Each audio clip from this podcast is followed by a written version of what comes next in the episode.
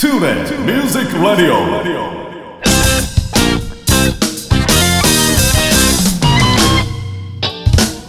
皆さんこんにちは大阪吹田の音楽スタジオトゥーレミュージックラボのディレクター兼ボーカル講師林慎次郎ですこの番組ではトゥーレミュージックラボの生徒の皆さん講師陣その他関係者の方をお招きして音楽や演奏の話時として普段聞けないような雑談などをお送りしています。番組の最後にはプレゼントコーナーもありますのでどうぞ最後までお聞き逃しのないよう。それではしばしのお付き合いよろしくお願いいたします。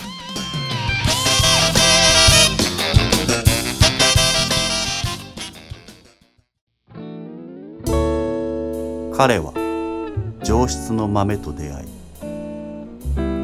豆は彼と出会って真の姿を知る。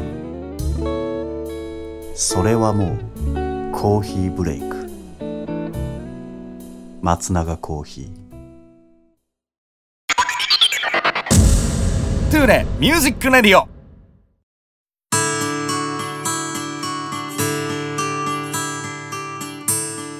はい皆さんおはようございます。トゥーレミュージックラジオ第44回目、えー前回はトゥーレミュージックバーの公開録音ということで、えー生徒さんにえー出演していただきましたが引き続き今回も生徒さんの登場となります。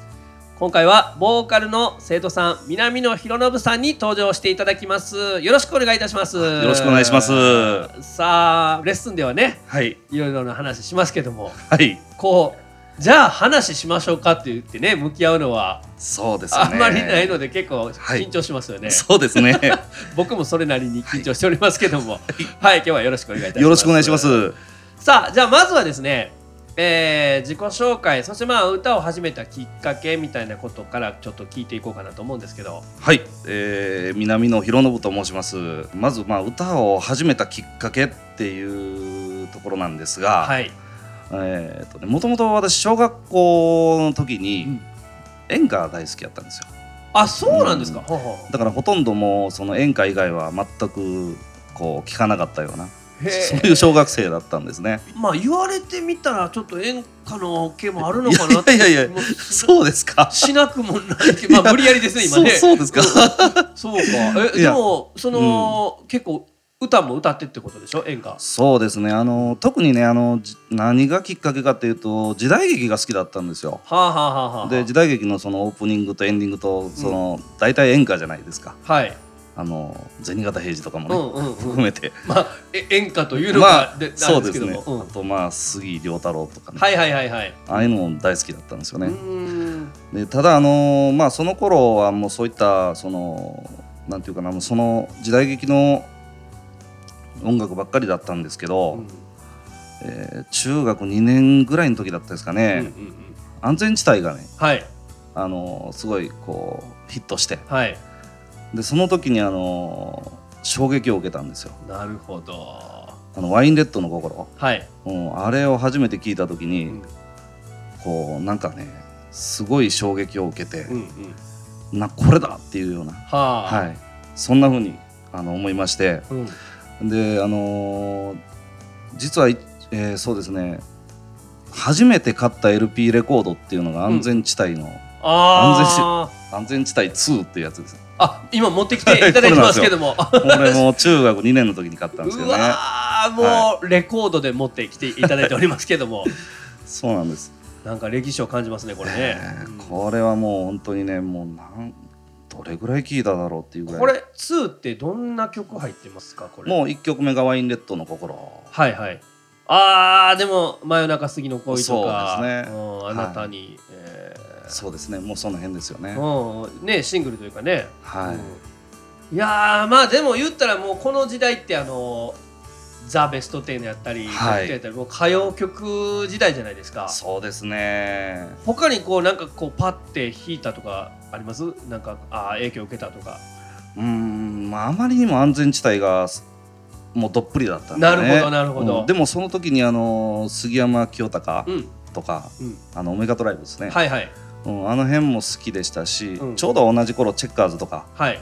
うん、あとアルフィーとか、うんうん、うん、もう本当にあの1980年代ですかね、はい。うん、もうあの辺が結構もうトップ10とかベスト10とか、うん。もう常連さんですよね。うんうんうん、えなるほどね。そうかそうか。まあいまだにねあの安全地帯というか玉木さんの歌はねあのカバーされたりもしてますしね。え そうですね、でもやっぱ憧れがありましたうね。ん。でその歌い始めたきっかけっていうのはもうおそらくこの安全地帯が原点かなと。なるほど。であのーこの LP 買った時にね、うん。そのこれ全部10曲全部玉木さんが作曲してるんですね。はい、で作詞は例えば井上陽水さんとか、うん。えー松井五郎さんとか、うんうん。全部違うんですよ。うん、ところが作曲が全部玉置浩二っていう書いてあるのがもうすごくかっこよくて。だから歌い始めも安全地帯ですけど、うん。そのこの作曲をうん。こうなんて言いますかいろんな人に詩書いてもらってるけど作曲だけは譲れないっていうようなね、はいはい。なんかそういうポリシーを感じましてう、ん、かかっこいいなと。ねえ当時って言ったらもう歌手の時代ですからね、はい。ちゃんと作詞家作曲家っていうのがいてはい、ねあの成立されてるあのアーティストの方がほとんどだったねと思うんですそうですね。ね。その中でやっぱちょっと数少ないシンガーソングライターといいますかね、はい。うん。まあそれがきっかけでその歌い始めと同時に曲作りをうん、あのーまあ始めたのもこの頃です。はあえ、はいそれ年齢で言うといつぐらいの？でも14歳でしたかね。おおいやもう全然最初はもうなんて言いますか？猿真似っていうか。うんうんで当時カセットテープではい、こう録音するんですよね。うんまあ鼻歌からですけど、うんうんもうショック受けましたね。初めて 自分の声を録音して、ここれ俺の声かと。うんよくねそのそういう風な聞きますよね。うんうんうん。初めて自分の声を録音して聞いてショックを受けるという。いや僕らもそうです。あのショックもそうやしはい。イメージがちゃいますよね、まあ、あの本当にその内耳と外耳っていうか、うん。そうですね。ね、自分の声をその外から聞くっていうのはこんなにも印象が違うもんなんかみたいなね。あれはショックでしたね。うんうんうんうん。なるほど。すごいを作りました。まあ。その曲は、えー、とギターで作ってたんですか？その時は。ギターも弾けないですしね、んあのーもう最初は鼻歌ですよ。うんうん。ギターもねその私もそのギター持ってなかったですし、うん、初めてギター触ったのって高校入ってからですかね。音音楽の授業で。うん、あなるほど。はい。うんうんうんうん。でまあギター触り出して、はい。よりなんかその言うたら安全地帯の世界にねはい。近づこうとかなりますよね、そらね。まあそうですね。験を受けてたら。そうですね。なんかそうですね。じゃあちょっとだいぶ飛ぶかもしれないけど、はい。実際にそのまあ音楽ギターも弾いて、はい。歌もちょっと本気で歌い出して、はい。一番最初にステージに立ったのっていつぐらいのあれなんですか、あーステージですか。まあというのもねあの南野さんはあの、はい。今ランドアートね、はい。ユニットではい。活躍されてて、はい。えーまあ、ライブ活動とかもね、はい。うんしてるのでまあそのランダートの原型なのか原点なのかもしれないし南野さんはい。自身のその音楽のその活動の原点かもしれませんけど、そうですね。あのーもともとそのコピーを全然やってこなかったんですよ。元ああなるほど。もういきなりオリジナルからなんで、うんうんうん。であの高校生の時にあの初めてとにかくそのアルバムを作りたいっていうね、はい。もう形から入る男なんで。で、とりあえず10曲作ったんですね。はあはあはあうん。でまああの当時のコーラス部の先輩とかに歌詞書いていただいたり、うんうんうんでまあその初めてのステージっていうよりかはその放課後に机を並べて。うんはい。でその机の並べた上をステージにして。は弾き語りコンサートとか言ってね。ああーいいですねなんか。うんなんかそんなことやってましたね。へえ、それ今でもあの手元には当然残ってるんですよねその作品は。あテープでありますよ。ああうんもう非常にやばいやつですよ。いやでもいいじゃないですか いやいや貴重な音あれ源だと思いますよは危ないですよ。本当にね。あれをねダビングしてみんなによく配ったなと。今なんかこうそのリアレンジしてやりたいなとかそういうのあああのちょこちょこやってます。あはい本当ですか？あの、ええちょこちょこはい。またぜひあのミュージックバーでもあのオープンマイクですね。ねやってください。ありがとうございます。お願いします、まありがとうございます。ね。いやもうなんかなんぼでもちょっと聞きたい話あるんですが、ええ。ー続いてまあ音楽に対する時間の使い方っていうのをちょっと聞いてみようかなと思うんですが、そうですうね、ん。まあ日常やっぱお仕事もされてての中で、はい。なんか練習する時間とかも限られてると思うし、そうですね。それこそライブ活動とかもあったりすると思うんですけどはい。今ってどんな感じですか、そうですね。やっぱりあのーコロナ禍入る前と今とではもう全然違いますし、うん、でまあボーカルっていう部分ではそのやっぱり大きい声出さないといけないんでそうですね、じゃあもう限られてくるんですようんうね、ん、でやっぱり一番いいのはもう車の中。はい。あのまあ営業をやってて、はい。移動中の車の中が一番の、まあ、練習スペースですね、うんうんうんうん。であのコロナ前はあの相方にマッシーっていうのがいるんですよ。はい、で彼パーカッションやってまして、うん、ちょうどトイさんに。はい。ですよね。はい。うん。で彼、まあ、中学の時のクラスメートで、うん。もうこの安全地帯のコンサート一緒によく2人で。あ中学からのね。そうなんですよ。うん。はい。でまあ彼と2人でずっとこうやってまして、うんであのライブは年に4回ぐらいだと思います、うん。大体、うんうんうんはい。でコロナ入ってもう今まで1回もやってませんので、うん。でただまあ感覚だけはあのーそうですね鈍ったらまずいんで、うん。月1でお互い集まって、家が近いんでねはい。中学の同級生なんで。いやーでもなんかすごいですよね。なんか長いじゃないですか。ああでもね、やはりね、あのー間は空白があるんですよ。うん社会人になってからやっぱりあのー彼も東京行ったりとかしてたんで。うんうんうん。ですんでこのそうですね、まあ、改めてこの2人でやろうっていう部分で、うん。うんまあ、新たに、まあ、スタートしたって感じですかね。はいちょっと本当にあのぜひ今度はねランドアートとしてもねあの披露できる場所をね、ええちょっと提供していきたいなと思うんあでーそれ嬉しいですね。うん、いや、はいもうこれはこの話聞いたらちょっと聞いてみたいなってなりますよ いやそれこそお若かりし頃のオリジナルの音源とかね そうです。音源はやばいですけどね。はいプロ歴史。リアレンジしたねはい形で。はい、いやーじゃあちょっと引き続き、えージングルを挟んで、えー次は普段やられているお仕事についてちょっと聞いていこうかなと思います。Tulip Music Radio. はいそれでは続きまして、えー、皆々さんの普段されているお仕事のことをちょっと聞いていこうかなと思いますけども、まあ、あの話せる範囲で結構ですので、はい。まあ特にもう隠すことは全くないんで、はい。はい。あのー鋼材屋なんですよ。鋼材屋。金型の材料のね、はい、あのー特殊鋼っていう、うん、えーでえっ、とね大道特殊鋼っていうね鉄鋼メーカーがありまして、はい。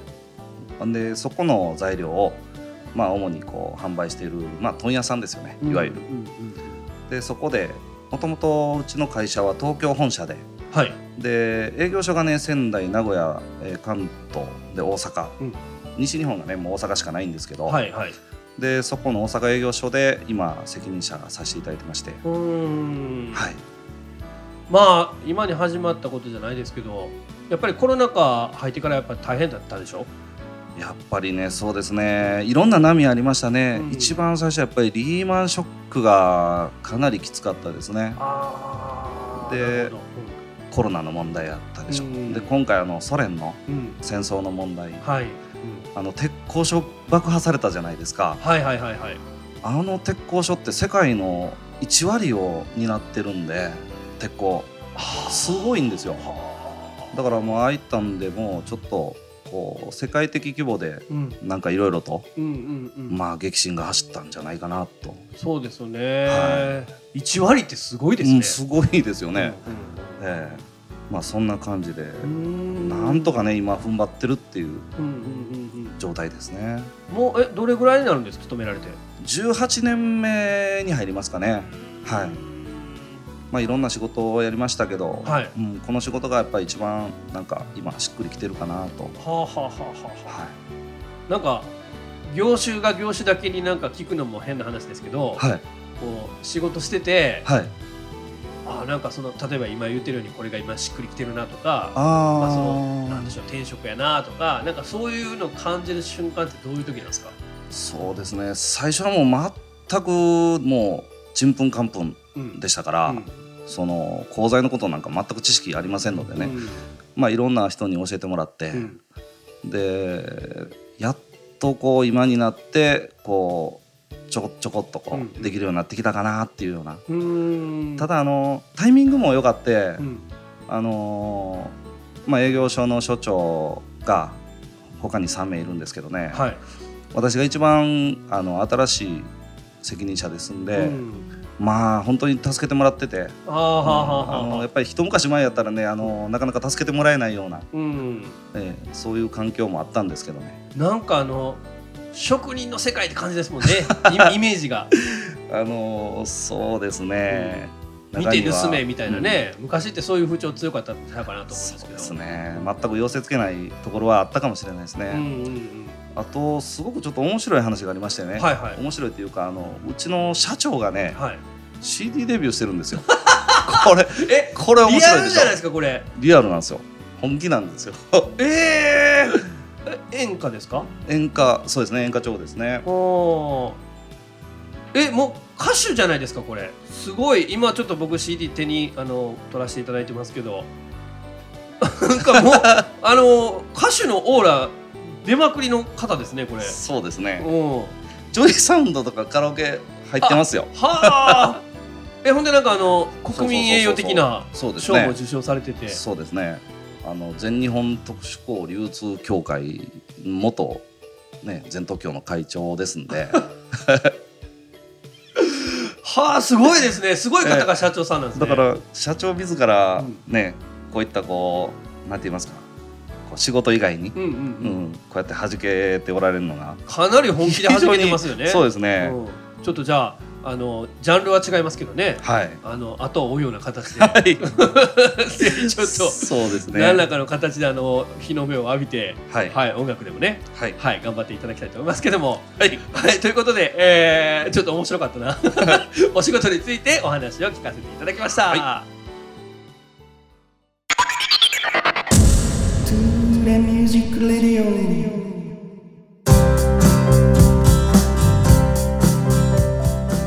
はい、それでは続きまして南野さんのこの一曲を聴いてくれということでですね、えー今回は先ほどからお話ししていただいているランドアートの楽曲。はいこちらをちょっと一曲ねあのご提供いただきましたけどもちょっと、えー南野さんの方から曲紹介の方お願いいたします。はい、えこの曲名は「パストビュー」という曲です。はい。はい。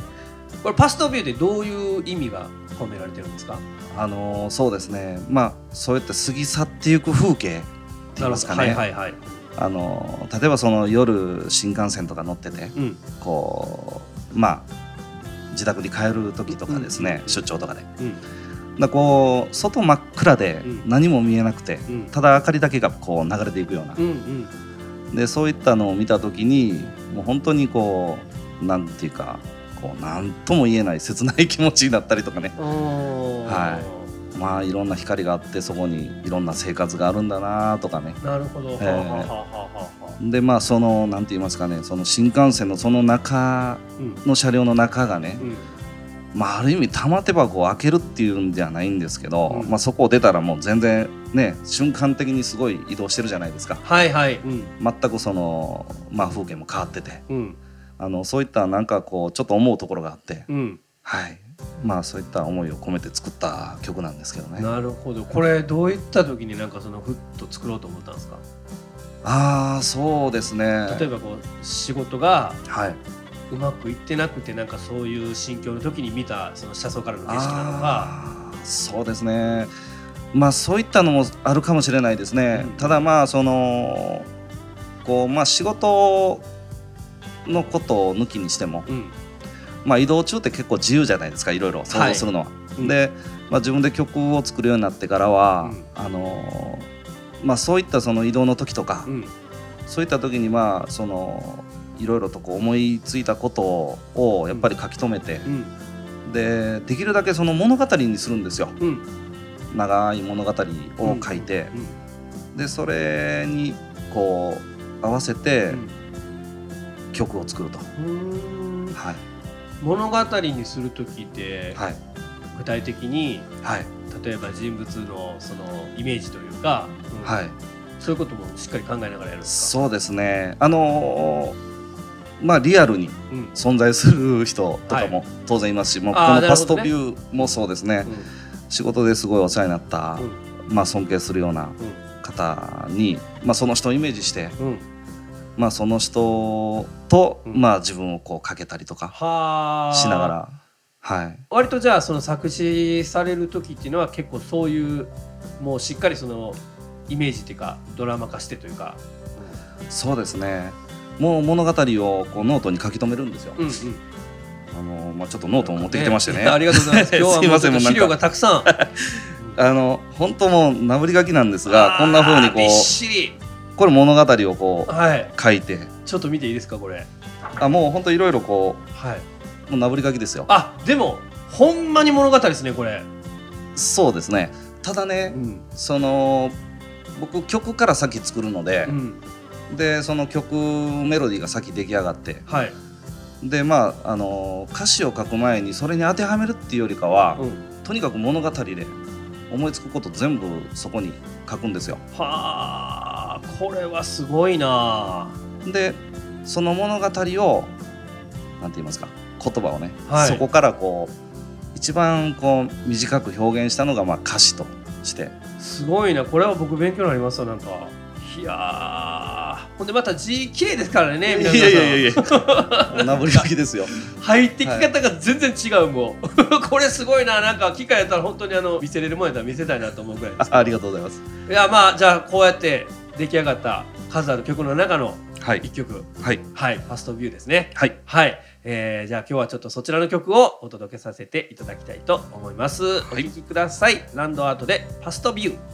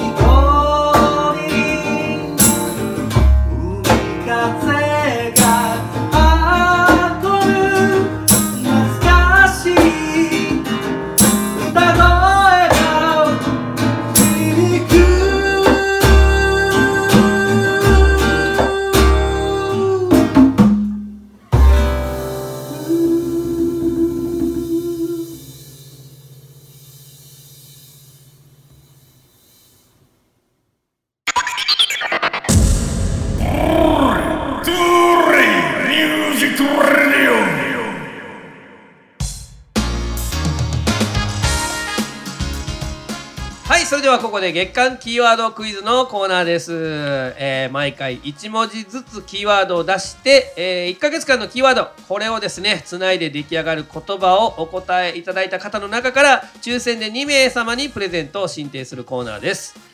今月7月のプレゼントは暑い季節にぴったり今治タオルのポケットサイズ箱入りハンドタオル、えーネイビーとベージュの2色ですね、えーこちらを2名様にプレゼントさせていただきます。それでは皆々さん今回のキーワードはうー。あいうえおのうーでございます。さあこれで今月3文字目のキーワードが出揃いました。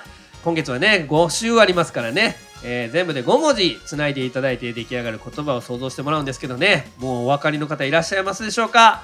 皆様、えーふるってご参加いただきたいと思います。月間キーワードクイズのコーナーでした彼は上質の豆と出会い豆は彼と出会って真の姿を知る。ドリップ中は声をかけるな。松永コーヒー。大阪府 JR 吹田駅から徒歩7分の音楽スタジオトゥーレミュージックラボでは丁寧に指導。サポートする音楽レッスン。配信にも対応した関西屈指の格安レンタルスタジオ。その他防音音楽建築の専門家によるコロナ対応型防音施工。さまざまな活動創造の場としてご利用いただけるコワーキングスペースサービスの提供など音が紡ぐさまざまな音楽スタイルをご提案させていただきます。お問い合わせは電話06 6318-1117メールアドレス info at mark tule.jp 詳しくは tule ミュージックラボのホームページへ。お気軽にお問い合わせください。Tule music radio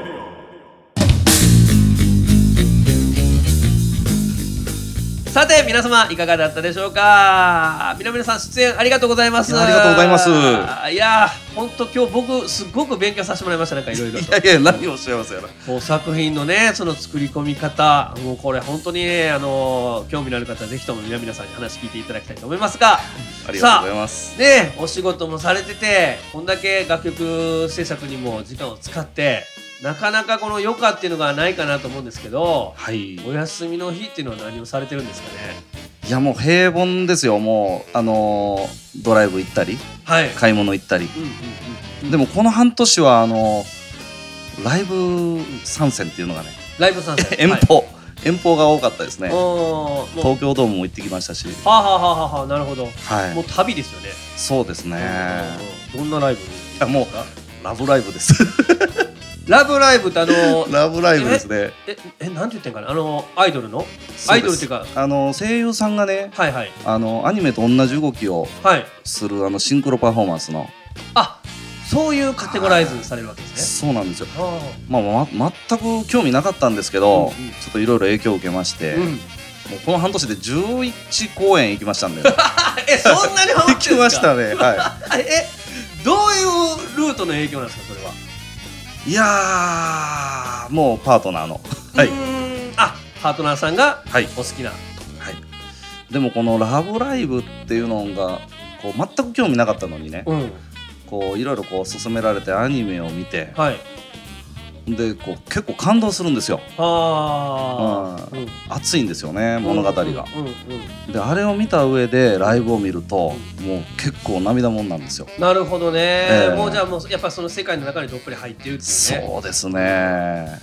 あのアルバムとかももちろん？もう全部あるんじゃないですかね。そらだってもう今年11公演行ってるんでしょ？11公演行ってますね。そ。れはすごいな、ええ。またちょっと僕にも今度あの魅力を教えてくださあーもうぜひあのいがっつりとブロレイをお渡ししますんでやばいやばいな見てください。はいちょっとハマりますよ。こ腰据えて見てみたいと思いますけど、ありがとうございます。はい、ありがとうございますちょっとなんかバラエティに富んだ、えー話をたくさん聞かせてもらいましたけども、えー、トゥーレミュージックラジオ第44回目、えー今回はボーカルの生徒さん南野博信さんに登場していただきました。ありがとうございました。ありがとうございました。